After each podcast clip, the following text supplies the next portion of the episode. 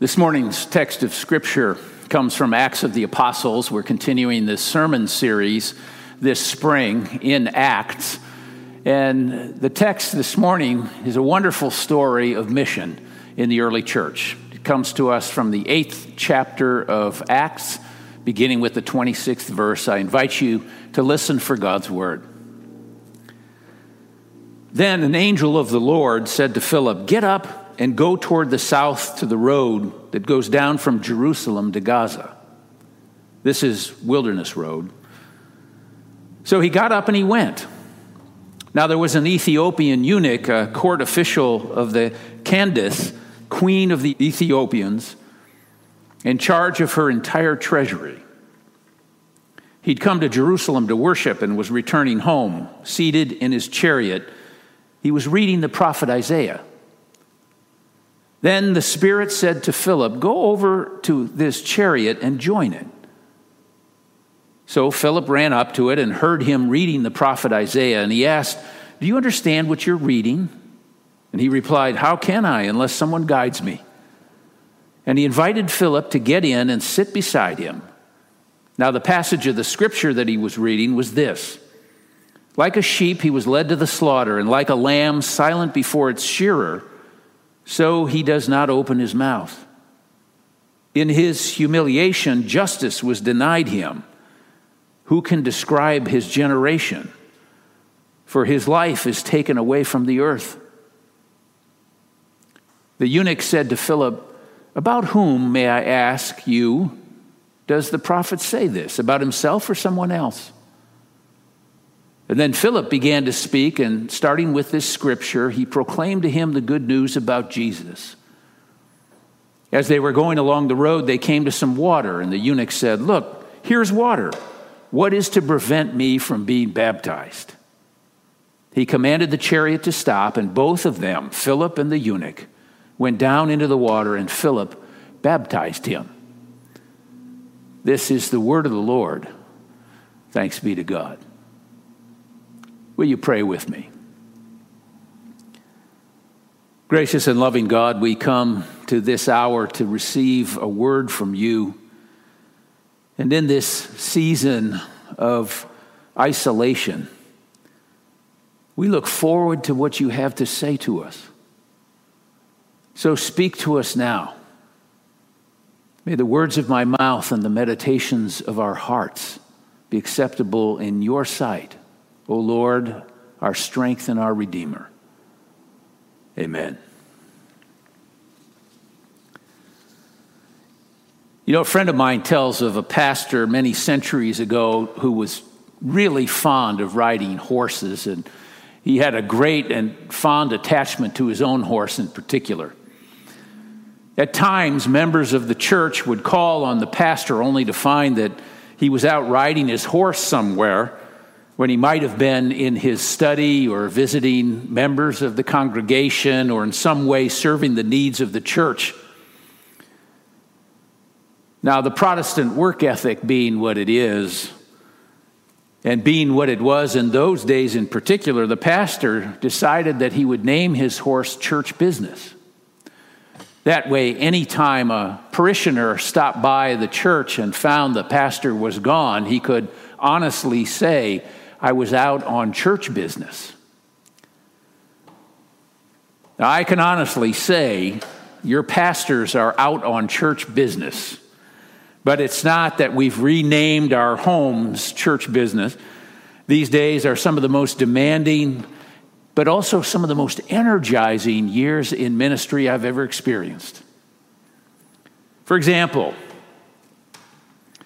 here are some travel plans that Lynn and I are beginning to make for our upcoming Memorial Weekend. Okay, I'm just kidding. I don't know what humor works actually in this online presence. You know, recently I received an email from one of our members who shared these words I've never in my 38 years here seen San Marino Community Church work so hard. Seeing all of the staff grapple with a new form of worship over the last week seems to clarify one's theology even more, at least mine, she wrote. She's one of the many people who are phoning others to check in on them in this season. She's also on the prayer team, but she says the Connect team has energized her. And it's literally connecting with hundreds of our members and friends to ensure that we're caring for those in need in our own congregation. We've even delivered groceries to some of them. I have to tell you, as we grapple with church business, it is truly encouraging to get your emails and your notes and your phone calls supporting our team's efforts as we continue to worship together from this sanctuary and from our fellowship hall in your homes. Thanks for your encouragement. Thank you for expressions of appreciation. Thank you for participating in our worship life each week. Thank you for the support of our diaper drive, our clothing drive, our efforts to restock food shelves, all the ways you've been supporting our efforts to reach out to those who are experiencing homelessness. And most of all, for your support of our worship life together. This text in Acts of the Apostles about the church business that Philip was about it tells the story of an encounter in the early church that led to a baptism and the expansion of the church. The action is directed entirely by the Holy Spirit that begins by telling Philip to get up and go. Go on the road to Gaza. There, he meets this exotic character from Ethiopia who's reading a scriptural text from Isaiah about the suffering servant but he's reading it without understanding. Philip interprets the text, demonstrating that the life of Jesus gives meaning to the scripture. And the story is something of a blueprint, really, for Christian mission. The Lord Jesus is recognized in the scriptures and the sacraments. And there's a convergence of interpretation here Jesus is revealed in the scriptures, and the scriptures are revealed in the life, death, and resurrection of Jesus. There's something of a parallel scripturally to this story. It's that of the road to Emmaus in Luke chapter 24. When Jesus walks along another road and he encounters two discouraged and rather confused disciples in a post resurrection appearance in the Gospel of Luke. He stays for dinner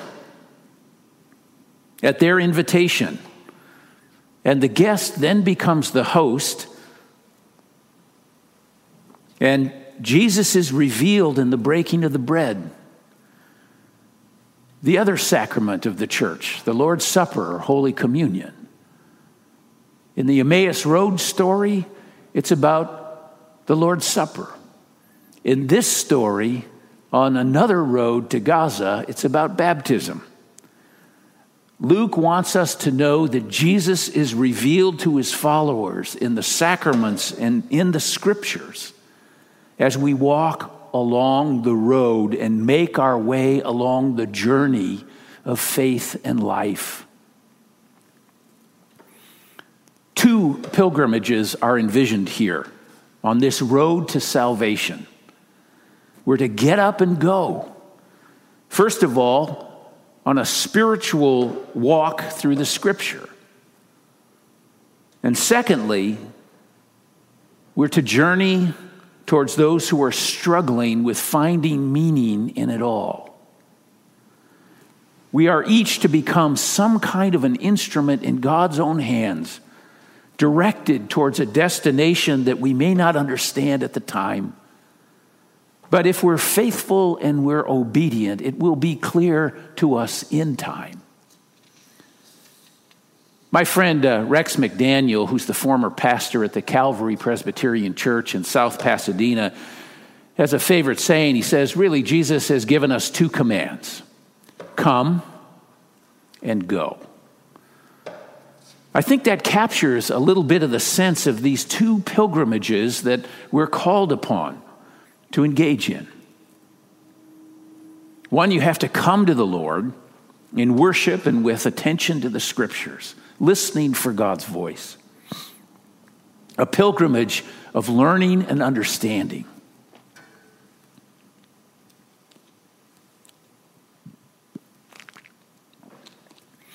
But then we have to get up and go.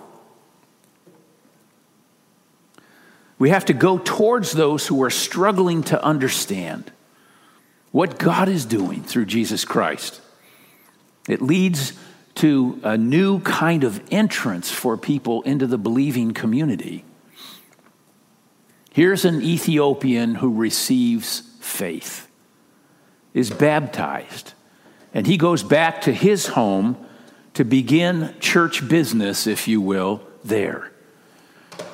The point is, the good news is spreading far and wide, directed by the Spirit of God, using instruments like Philip, instruments like you and me, in ways that we can't even begin to imagine. Have you ever felt that you were directed somehow by the Spirit of the Lord? Maybe you've had an encounter that was just kind of weirdly coincidental. So coincidental, perhaps, that you could only describe it as providential. I can tell you on many occasions, I've arrived in a hospital room or arrived at a family's home or arrived in a conversation at just the right moment. Somehow, all the mundane, ordinary things of life converged that day my schedule and attitude, traffic lights and the elevator in the hospital and the interactions with others. But in some way, by God's design, I was there at just the right time. I was where I needed to be. I'll bet you've had that experience too at some point in your life. You phoned somebody who was on your heart and mind, and at that moment they needed you. You reached out because you felt an inclination in your own spirit. And you discovered that that inclination was God directing you. That was Philip's experience on that day long ago. We don't really know very much about Philip. He appears a few times in the story. He was a bit of a small character in this larger drama that was unfolding. We're probably much more aware of the baptism in chapter 10 of Acts, where Peter is the one who baptizes the Gentile Cornelius, the centurion, and his entire family. But here is this lesser known disciple, Philip, and he's used by God to spread the gospel to the Ethiopians. Now, I think it's probably safe to say that this language may be something of a euphemism in the first century for people of color, those who were black from Africa in the first century. This text underscores the universality of the gospel, that the gospel is for everyone, everywhere. You know, this week I'm supposed to be, I was supposed to be in Princeton, New Jersey for a Board of Trustees meeting and the commencement of Princeton Theological Seminary. We were going to award the degrees to our seminary graduates and celebrate at that time the naming of a new library on the seminary campus. Now, commencement was postponed due to the pandemic, and the board meeting will, in fact, take place, but it'll be a conference call. And we've postponed the naming of the new library, but eventually we will name that library. And we'll name the library after the very first African American graduate of Princeton Theological Seminary. And it turns out that Theodore Sedgwick Wright was the first African American to graduate from any seminary in this country back in 1829.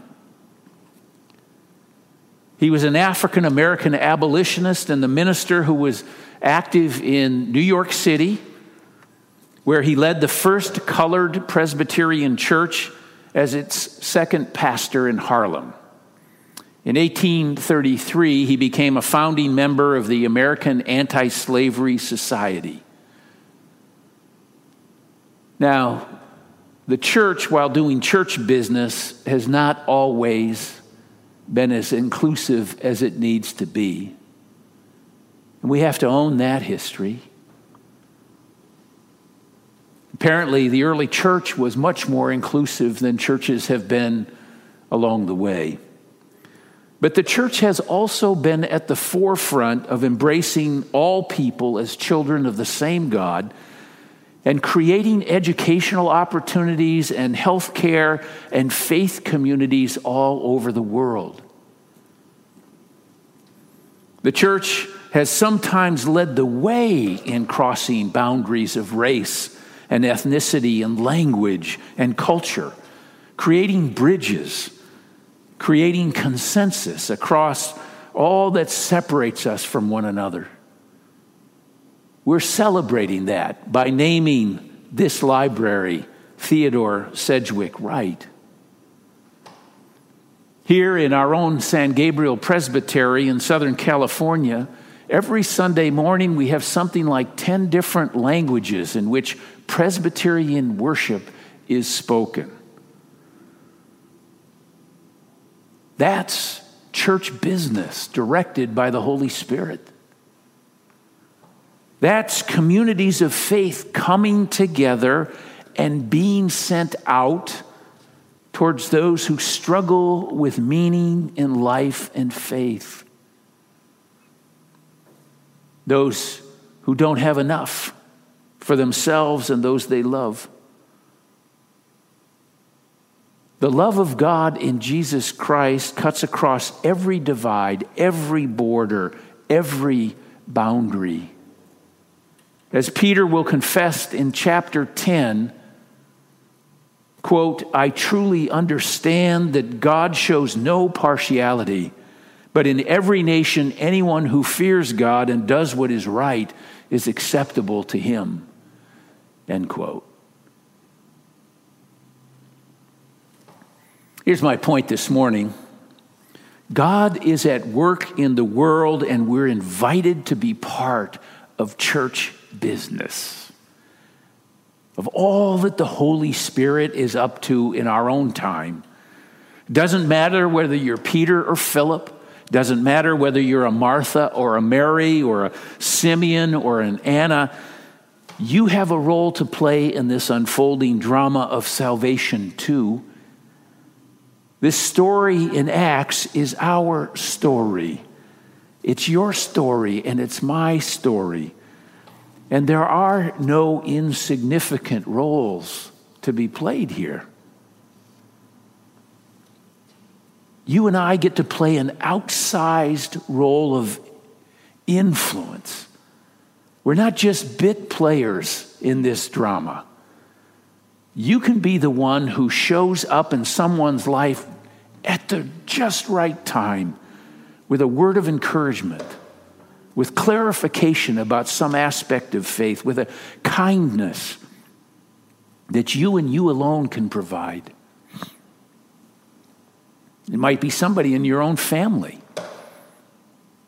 It might be some foreigner here in our church. It might be some person in your neighborhood down the block.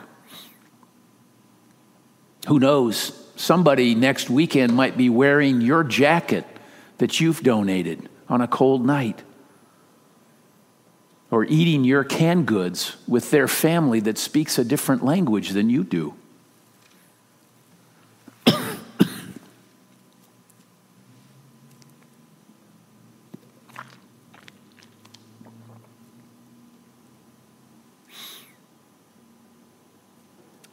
There are no insignificant roles here.